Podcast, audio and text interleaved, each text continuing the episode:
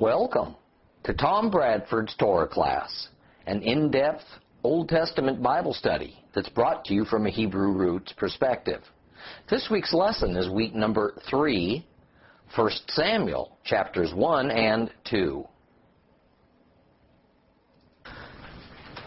Let's continue our study of 1 Samuel. Hannah was barren which is a degrading and humiliating condition for a woman of the ancient Middle East. Her husband Elkanah, a prosperous man, had taken two wives, and the other, Peninnah, had provided Elkanah with the always needed and prized male heir, as well as some other children to grow his family. And as one might expect, the two Sarah, S-A-R-A, Sarah, Hebrew for co-wives, were rivals for Elkanah's love and attention. And somewhat surprisingly, we fi- uh, find that it was the barren co-wife, Hannah, whom Elkanah loved more than the other one which goes a long way towards explaining why that fertile supplier of Elkanah's offspring had an especially bitter attitude and quarrelsome relationship with Hannah. Peninnah never missed an opportunity to rub it in that Hannah was essentially a freeloader who had not done her womanly duty of bearing children for the family. For Hebrews, the inability of a woman to conceive a child carried serious religious overtones with it. In other ancient societies, fertility was just as important as it was for the Israelites, but the issue for them was societal, not spiritual. Okay. Certainly, having many children was just as important to the pagan husband and his wife. So they would go to Baal and to Ashtoreth, or their counterparts in whatever god system was in use by their particular culture, because they were the recognized god and goddess of fertility. The married couple would pray and ask this god tandem for children. And if that didn't happen, then they would sacrifice and they would pray to these gods to, to remedy their situation. But unlike for the pagan world that simply beseeched the gods for their help to have a large family, which was just a personal desire, to the Hebrew mind, it was a matter of obedience to Jehovah, and thus it was a spiritual duty that a woman brings new life into the world because it was commanded by God in Genesis. Listen to Genesis 126. Then God said, Let us make humankind in our image and the likeness of ourselves, and let them rule over the fish in the sea, the birds in the air, the animals, and over all the earth, and over every crawling creature that crawls on the earth. So God created humankind in his own image. In the image of God he created them, male and female he created them. And God blessed them, and God said to them, Be fruitful multiply, fill the earth and subdue it, rule over the fish in the sea, the birds in the air, and every living creature that crawls on the earth. Thus, for a Hebrew wife or concubine to be barren, it was essentially viewed as a disobedience to God. And the consequence of all that was pretty public. Okay. Yes, it may have been suspected that that woman's body was malfunctioning and thus it was out of her control. But that didn't make it any less her fault. Generally, such a malfunction was seen as a curse from the Lord, resulting from some commission of sin on the part of that childless female. It was a catch 22 situation. The assumption was that because the woman was disobedient in some area of her life, God reacted by closing up her womb, and the automatic result of that was yet another disobedience by not bringing new life into the world. Every year, when Elkanah, Peninnah, and Hannah went up to Shiloh, Shiloh, for the family festival, it in some way just amplified Hannah's barren condition, and she became terribly depressed. Imagine Hannah looked forward to this animal, uh, annual pilgrimage to the tabernacle with absolute dread. So one year, Hannah decided to take rather drastic action and to present herself before the Lord and ask Him to relieve her from this awful burden. Let's pick up the story at verse 9 of 1 Samuel uh, chapter 1. If you have a complete Jewish Bible, it's page 298. And we're just going to read from verses 9 through 19. So Hannah got up after they had finished eating and drinking in Shiloh, and Eli the Cohen was sitting on his seat by the doorpost of the temple of Adonai. And in deep depression, she prayed to Adonai and cried. And then she took a vow. And she said, Adonai Tzva'ot, if you will notice how humiliated your servant is, if you will remember me, not forget your servant, but will give your servant a male child, then I will give him to Adonai for as long as he lives, and no razor will ever come on his head. She prayed for a long time before Adonai, and she, as she did so, Eli was watching her mouth. Hannah was speaking in her heart. Her lips moved, but her voice could not be heard. So Eli thought she was drunk.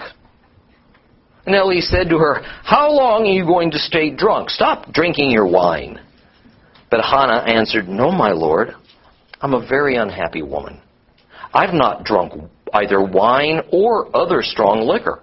Rather, I've been pouring out my soul before Adonai. Don't think of your servant as a worthless woman. Because I have been speaking from the depth of my distress and anger. And then Eli replied, Go in peace. May the God of Israel grant what you have asked of him. And she replied, May your servant find favor in your sight. So the woman went on her way, and she ate. And her face was no longer sad. Well, they got up early in the morning and worshipped before Adonai, and then they returned and came to their house in Ramah. Well, so emotionally debilitated was Hannah that she couldn't bring herself even to eat.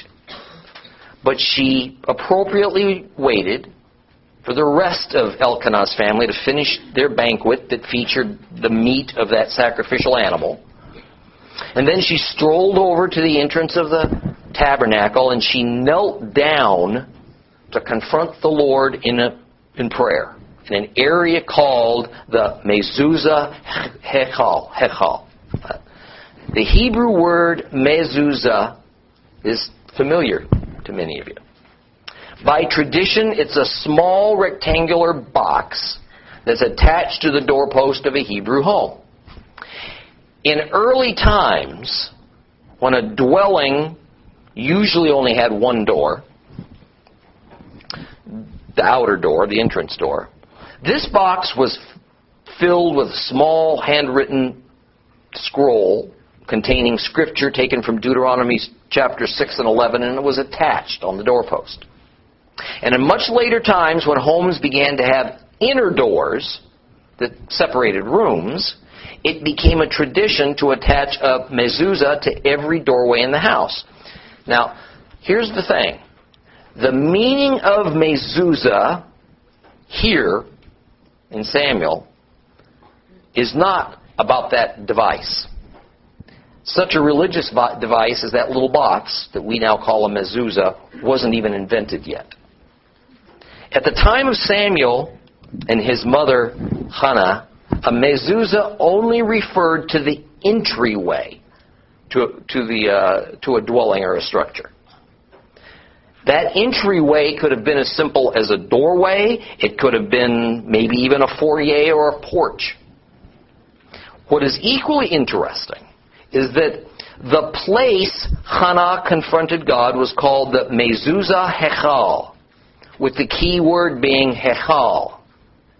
And this is because Hechal was the common word for temple. Okay, in other words, if we took this phrase in 1 Samuel at face value, it says that there was a temple to God at Shiloh. Meaning that what Solomon built a hundred years later or so was not the first temple. Now, even in Hebrew tradition, a temple and a wilderness tabernacle are two entirely different things. Okay? A temple is a permanent structure made of wood and stone, perhaps, all right, while a tabernacle is a portable tent. Okay? So, was there a permanent structure already built at Shiloh a century before David asked permission to build one for the Lord in Jerusalem? Okay? There's a lot of scholarly debate about this. But it seems to me that the answer is not so complex especially once one has visited Shiloh and looked closely at the well defined area where the sanctuary once dwelt. Okay. Here in 1 Samuel is the first use in Holy Scripture of the word hechal in referring to God's earthly dwelling place. Okay. The Hebrew language, you know, didn't just spring up out of thin air. Okay. It developed primarily from two cousin language, eh, languages, Ugarit and Akkadian. Okay. And remembering what I taught you a couple of lessons ago, that writing using alphabetic characters was developed as a means to memorialize how a word sounded when it was spoken. It's not difficult for any of us to imagine that as the world's population that sprang from Noah began to spread out, people who lived in what were now hundreds of relatively isolated pockets of people, they developed minor language variations called dialects. Right, in their speaking and in the way that they uh, pronounce their words. You know, we have several English dialects in existence in the modern United States, probably in this room. Okay? All one has to do is travel from the deep south north up to New York to hear what seems to be the same language spoken quite differently. Take the name for the well known city Louisville, for example. In, in the Kentucky area, people say Lovell or Louisville. All right, in New York they might say Louisville very strongly. I mean, if we used our alphabetic characters to write down what the word Louisville, and I've heard it pronounced Louisville, all right, sounds like in the South versus the North and other people, uh, other places, it would be spelled very differently, even though it's exactly the same word.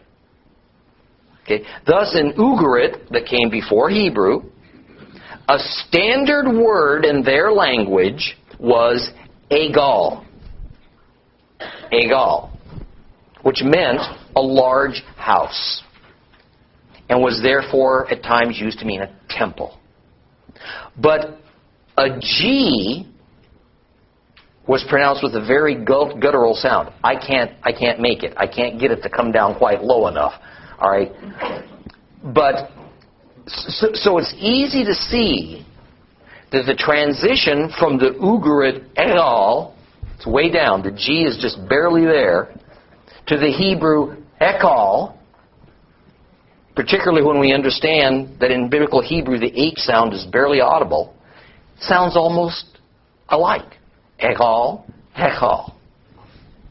All right. Thus, in this very early use of the Hebrew word hekal in the first book of Samuel, it's that hekal carried a meaning of a large house or a large structure, as opposed to what it eventually came to mean in Hebrew society, temple. Okay, now remember, I told you at the beginning of our book that we were going to get a little bit deeper into some of these Hebrew words and phrases. So what we have is Hannah praying at a kind of porch or a foyer that had been constructed to the entrance to the tabernacle. Okay? In fact, when one goes to Shiloh today, you can find ancient post holes bored into the rock that really only makes sense if it was used to hold large posts meant to be fairly permanent. Okay? Very probably there was some amount of more permanent of a more permanent uh, stone and wood structure that was added to the tent as the tent wore out, as the decades and scores of years passed. Right? And as anterooms were built around it to be used for various purposes, such as a place for worshippers to gather and for the Levites to eat their sacred meals. Well, as the high priest Eli looked on, seated in his chair of honor, he saw Hannah's lips moving and her facial expressions changing and her tears flowing, but no sound was coming out of her mouth. And her prayer, that included a, a, a vow that she would return this hoped for son to God as a lifelong Nazarite if he'd just allow her to conceive, this was all made silently. Now, for reasons we're not told, Eli assumed she was drunk. Now, I wonder why he would think that. I think it's very likely because he probably had to deal regularly with worshippers who drank a lot of ritual wine before they came to the sanctuary tent to commune with God. I mean, this was a very dark age we're talking about here of confusion and apostasy for Israel. And I imagine we know precious little of, about all the depravities and, and, and nonsense that substituted for actual spirit filled worship of that time. But Hannah shot back to Eli, and she wasn't drunk. Rather, she was merely a woman with a deeply troubled soul and she was pouring out the longings of her soul to the Father. She says, I've not drunk wine or other strong liquor. And let's pause here and examine this statement for just a minute. In Hebrew, Hannah says she has drunk neither yayin nor shechar. Yayin is the customary Hebrew word used throughout the Old Testament for wine. and shakar gets variously translated as strong drink or liquor or intoxicating beverage, something like that. Now, here's the point it's not ever my purpose to demean any Christian denomination or doctrine. But at the same time, I just don't feel right about what about letting what amounts to nonsense stand as truth. Okay. Several familiar evangelical denominations say that in the Bible, wine doesn't contain alcohol. Okay, and that the wine used for ritual by the priests and drunk by Jesus and his disciples at Passover, and the wine that was mystically converted from plain water by Yeshua at the request of his mother at the wedding ceremony at Cana, were all merely grape juice. And thus the Bible speaks against drinking alcoholic beverages under any circumstance and makes it a sin. This is just not so. Okay? Wine at all times meant a rather modest to low alcohol content drink made from grapes. One could absolutely get drunk from drinking wine, and it's the getting drunk that's the issue not the modest and appropriate drinking of wine. Okay, but also notice here how Eli and Hannah both refer to the wine as what? An intoxicating drink that was the cause of Hannah's seemingly strange actions, even though it wasn't so. So we'll kind of get by this silliness. All right, that, in the Bible, wine wasn't real wine. Right? Now, in verses 12 and 13, we're introduced to a, a new expression praying before the Lord. Actually, it's praying before Jehovah. And then this is followed by Hannah was speaking in her heart. This is referring to a person praying in a manner of total absorption into God's presence.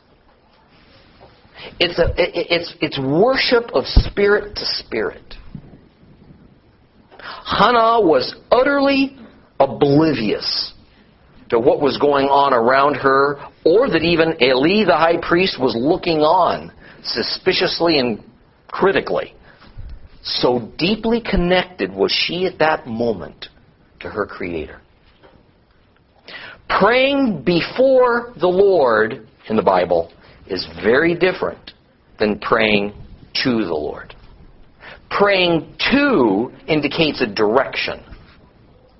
Praying to is about God being above and distant. The former indicates intimacy and unity. The latter indicates separateness.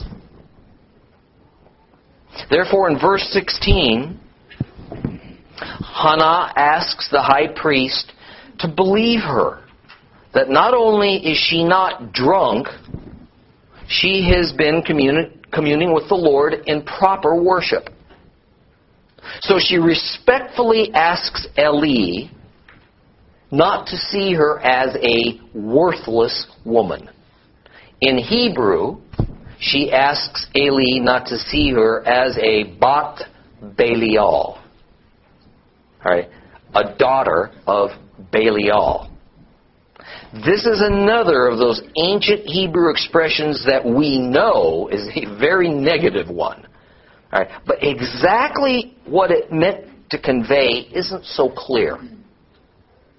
Thus, we're going to get various translations in our Bibles about from this phrase, such as a daughter of worthlessness, a worthless woman, a base woman, something like that. The idea is to describe the character of a person, in this case a woman, as immoral, destructive, harmful, or evil. It's the sort of character that would be destined to have his or her existence completely cease, cease upon their death or be permanently separated from God. And Eli responds by recognizing that he has misjudged her. And so now he not only validates, but also offers blessings upon her request to the Lord. The term go in peace is just a rather standard Middle Eastern expression of farewell.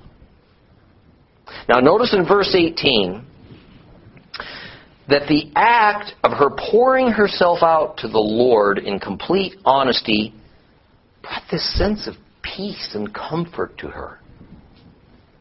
It's not that she suddenly became certain that now she would conceive.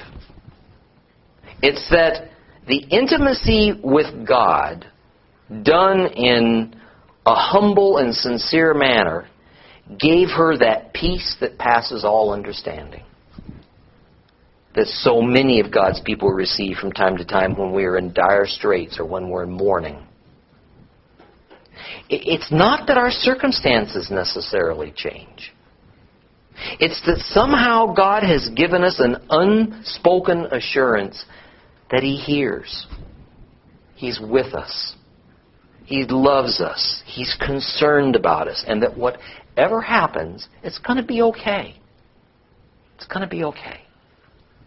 Hannah's state of mind was so elevated that her appetite returned. So the next morning, Elkanah's family packs up and return to their home up in Ramah. Now back in Ramah, Hannah became pregnant. It, was, it is said here that the Lord remembered Hannah.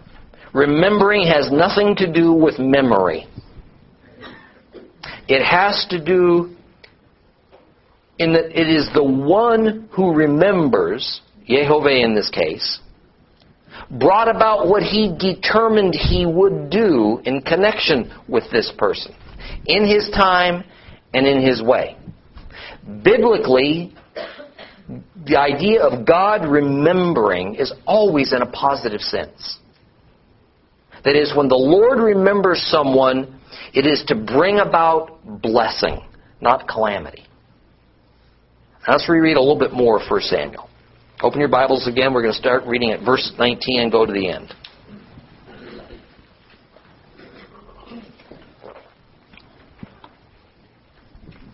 They got up early in the morning and worshipped before Adonai and then returned and came to their house in Ramah.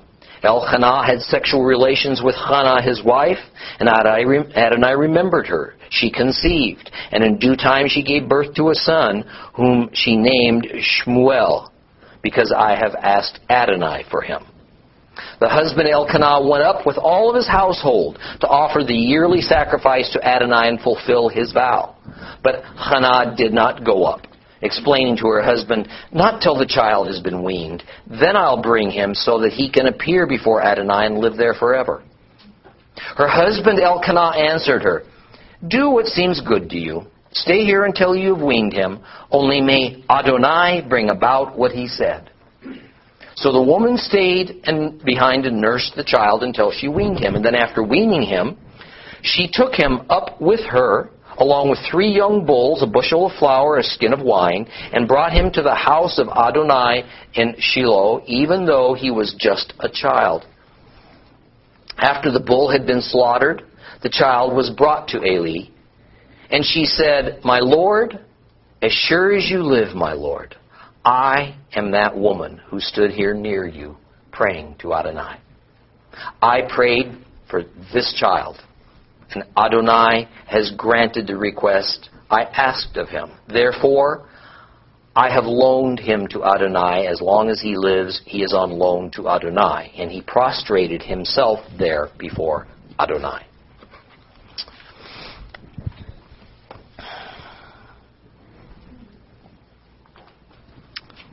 Well, the story shifts. Hannah's unbearable humiliation is finally lifted by the birth of her son Samuel.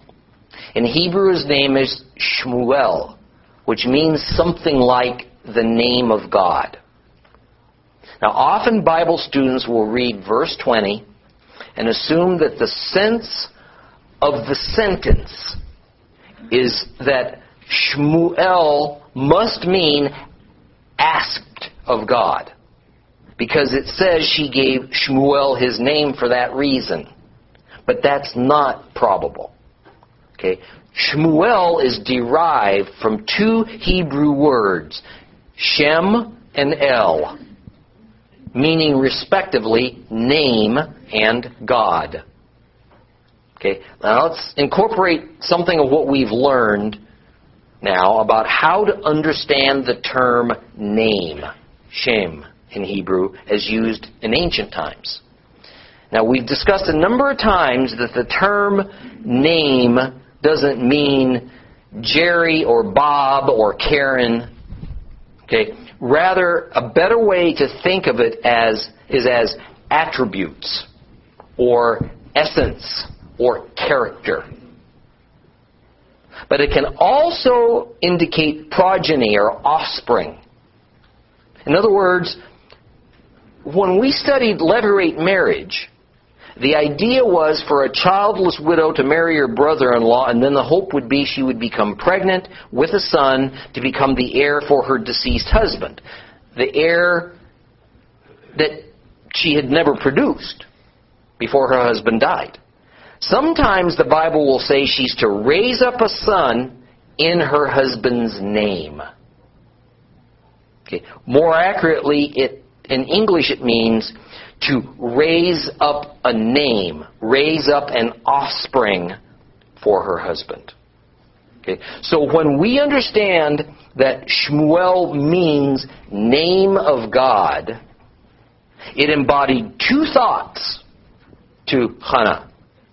It meant that God is the father and that Samuel is his offspring, not literally, but figuratively. God had actively caused Hannah to become pregnant. just as he had for many years before actively caused Hannah to be barren. Thus, she is but giving God all the glory. And second, it meant that Samuel would bear godly characteristics. And of course, that would be expected because he would start to serve in the house of God from a very early age. Now, the time rolled around for the yearly festival at Shiloh, but Hannah, uh, Hannah informed Elkanah that she didn't want to go until Samuel was weaned. Now, this again points up to this almost certain reality that this was not some God ordained pilgrimage festival that was being celebrated annually because it's doubtful Hannah could have refused to go without it being a sin. Thus, it was somewhat an optional deal. And thus, Hannah wanted not to turn over her young son to the priesthood until he was a little older and weaned. Now, among those ancient cultures, weaning generally took place no earlier than three years. Okay? Now, sometimes it was up to five. All right, if economic conditions in particular uh, dictated it. Elkanah offered no resistance to Hannah's decision. In fact, he told her it was just fine with him and then took the needed step of saying, Only may Adonai bring about what he said. Right? More accurately, what Elkanah said was, Only may Adonai establish his word. To establish his word is a, was a Hebrew saying, and it means approximately to do his will. So what Elkanah was doing was something very important. He was validating his wife's vow, which is both a duty and a prerogative of a husband. Listen to Numbers 30, 13. But if her husband makes them null and void on the day he hears them, then whatever she said, vows or binding obligation will not stand. Her husband has voided them, and Adonai will forgive her. So Elkanah had every right to annul Hannah's vow to give up Samuel to the priesthood and instead keep his son. But instead he chose to confirm it. Well, some time passed. The weaning occurred. And Hannah proceeded to keep her part of the bargain. The family again journeyed up to Shiloh and this time brought a very generous offering for this special occasion. Now, there's been some disagreement about the animal or animals that were brought for the sacrifice. Some of your versions will say that a three year old bull was presented.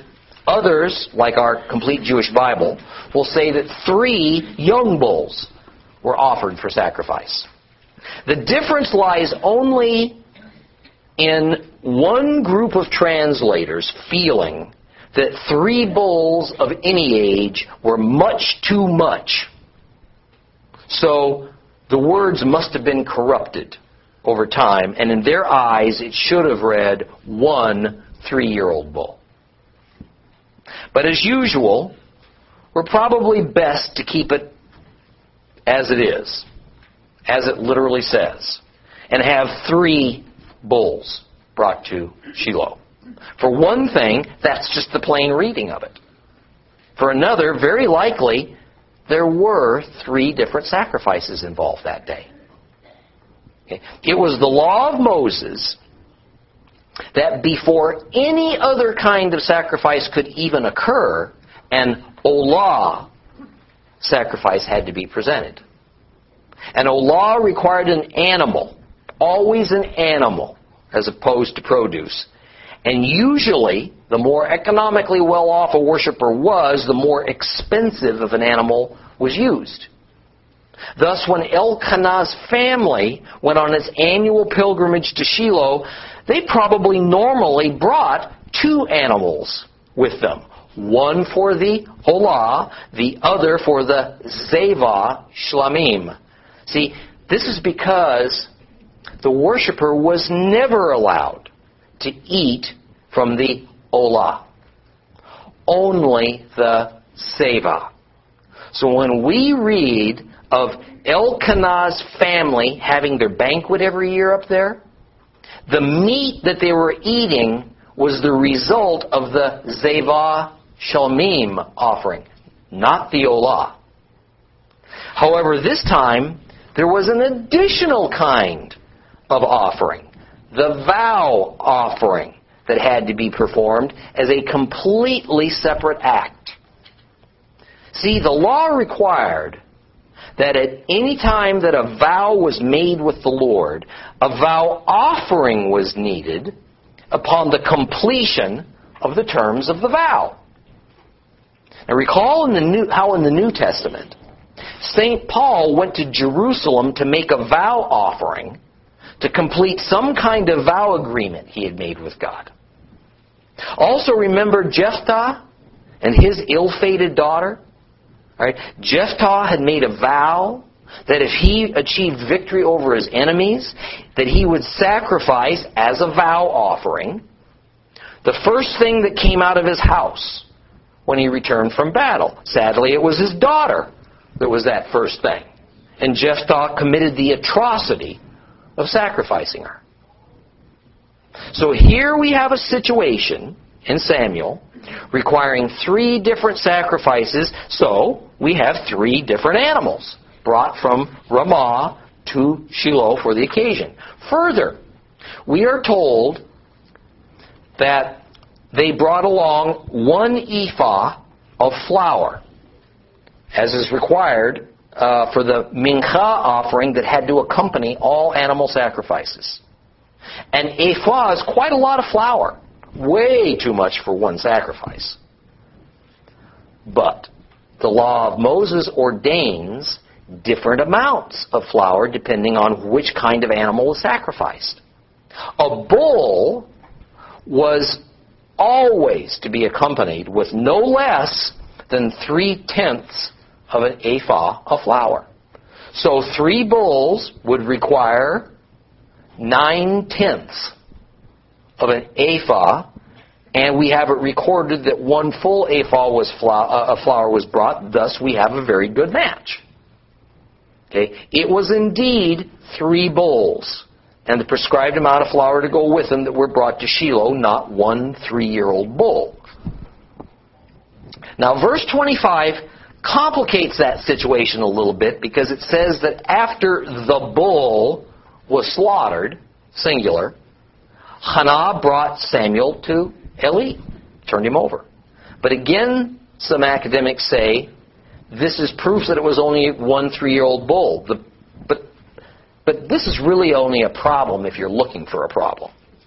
Okay, the context of the statement about that sacrificing the bull is not of the family journeying to Shiloh for the festival. Rather, it's specific to the process of Hannah completing her vow offering by of bringing Samuel to Eli. The final act she had to do before turning Samuel over to Eli was the vow offering. The vow offering was just one of those three bowls. But you know what a bittersweet moment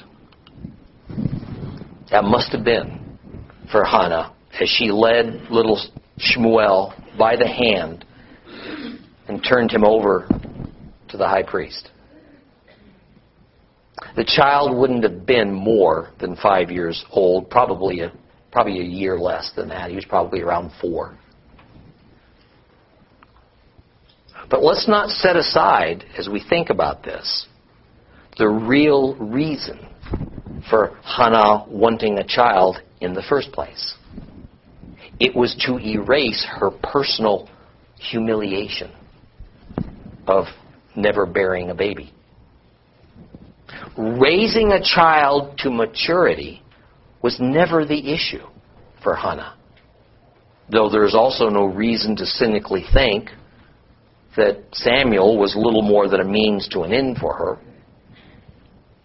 And as she presents Samuel to Eli, she reminds the high priest of that day, around five, six years ago, that he found her praying at the entrance to the tabernacle. And she explains something about that day that Eli didn't know. The subject of her prayer had been a vow to God for this child. And that if God gave Hannah fertility, she would return with the boy and give him back to God, which meant giving him to the priesthood. Well, this chapter ends with what appears to be a strange characterization by Hannah that what she was doing was loaning Samuel to the Lord. What is kind of fascinating is that the Hebrew word that is translated in our Bible and many others as loaning is Shaul. This is the exact same word as the name of the king that Samuel would anoint as the first king of Israel, Saul. The better translation is that Hannah entrusted Samuel to Eli, not loaned. Okay. Loaned not only doesn't fit the context, it's a real stretch to assign the meaning of loan to that particular Hebrew word. Further, if we more po- properly use the word entrust, we have Hannah saying, Therefore, I entrust him to Adonai, and as long as he lives, I entrust him to Adonai. In fact, what I just quoted to you is a near perfect Western Semitic vow protocol for that era. Thus, it's pretty hard to find fault with this much better and much more literal rendering. In fact, the use of the word Shaul here, Saul, has caused some consternation because some academics think this may mean that this entire narrative about the birth and dedication of Samuel was actually originally the birth narrative of Saul. And somehow the two got all mixed up. But if that's the case, we would have had Saul spending his youth ministering at the priesthood at Shiloh. And that not only does that does that not support the biblical narrative, neither does any other biblical or extra biblical record support that idea. So that's just a bit of fanciful thinking. We're going to just get a short start on chapter 2 before we end today's lesson. So open your Bibles back up again. We're going to just read a few verses to start out chapter 2 of 1 Samuel.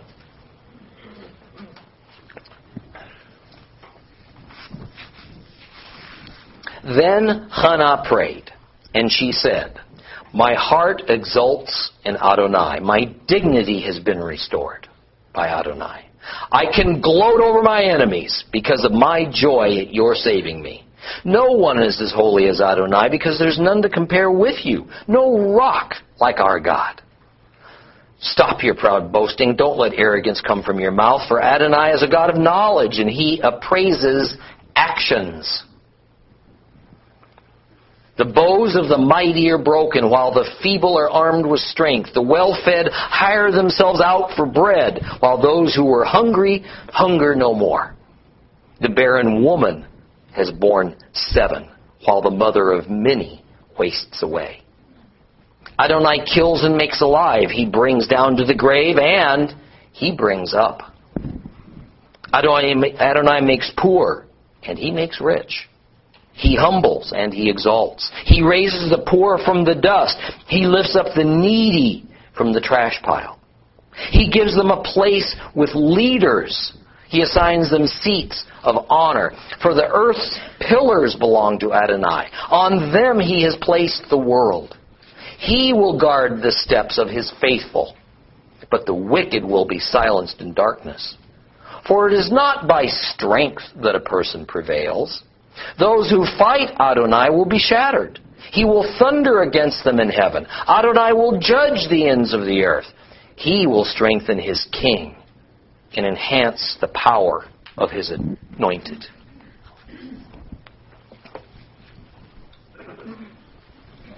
The first 10 verses of chapter 2 probably belong as the last 10 verses of chapter 1. All right, because they take place at the time of and in conjunction with the dedication of Samuel to God and to the priesthood. In other words, Hannah said the words that in chapter 1, therefore I have entrusted Samuel to Jehovah, and as long as he lives, I've entrusted him. And then she followed that up with what we just read, which is why I wanted to get it in today. Okay. It didn't happen after some time passed. These ten verses that we just read are so highly regarded as a theological treatise unto itself that it's been given its own title Hannah's Song or Hannah's Prayer. And while we will study it at length in our next lesson, we need to take it as the framework for all that's going to follow in the books of 1st and 2nd Samuel and 1st and 2nd Kings.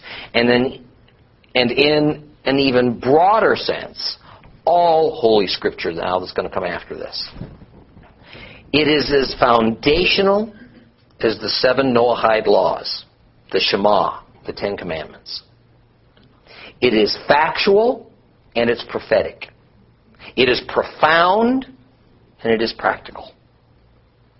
Now, I want to end today's lesson with some food for thought. The era of Samuel was an era of wholesale transition from the era of the judges to the era of the kings. And Samuel is God's catalyst for that and his earthly tool to facilitate that transition. But what I want you to be acutely aware of as we go forward is that in no way did this transition involve a negation or a change or abolishment or addition to any previous covenant or promise God had made with Israel? Many modern Christians rightly declare that Samuel set the pattern for John the Baptist. And that both Samuel and Yochanan would be given the awesome and humbling privilege of ushering the kingdom of God into the next stage of a whole series of stages that will eventually end in the final redemption of mankind. And that privilege including included for both of them anointing a king. Unfortunately, the two great systematic theologies that emerged from the European Enlightenment about three centuries ago and today form the basis for what is commonly called mainstream Christianity say that in many ways Yeshua broke away from some of the previous patterns and greatly changed or even abolished all the previous covenants and he set up an entirely new dynamic. One of the systematic theologies called dispensationalism generally says that we can break Bible history down into eras or administrations where God changed how he governed and along with it, he necessarily changed some of the rules and laws of his governance. Now, I don't want to paint all denominations that, that adhere to this systematic theology with the same broad brush because there's a very wide variance as to just how the various how they how they view dispensationalism in the various dispensations. Some at one end of the spectrum take it as far as absolute replacement theology. And some at the other end of the spectrum rightly deny and denounce replacement theology and see Israel and the church as having a great deal of overlap. But generally, there is a belief that with every change of type of human governance, every dispensation, from Moses, let's say, to the judges, to the kings, is just one example that there were significant changes in God's justice system and even some alteration of his principles. And that with Christ, a whole new, never before existing justice system and religion was created just for Gentiles. Right? While mostly leaving intact the old justice system, but only for the Jews. I fervently deny that the Bible, Old or New Testaments, ever envisions bringing about such a thing. Okay. At no time has the Lord God ever abrogated, destroyed, abolished, or otherwise made substantial changes to any covenant he's ever made. God did not replace Israel with the church, nor did he create two separate justice systems, one for Jews and the other for Gentiles. And it didn't matter that the form and structure of human government changed over time as it continues to change. God's laws and principles and covenants remain intact and in force. Okay. If it was the type of human government that dictated which of God's laws and commands remain and which are jettisoned, then it ought to be that in our modern time, under communism, there's one set of God's laws. Under democracy, there's another set. Under a monarchy, there's another set. And under the tribal systems that still govern much of the world's population, there's a yet a whole other group of divine commands at work.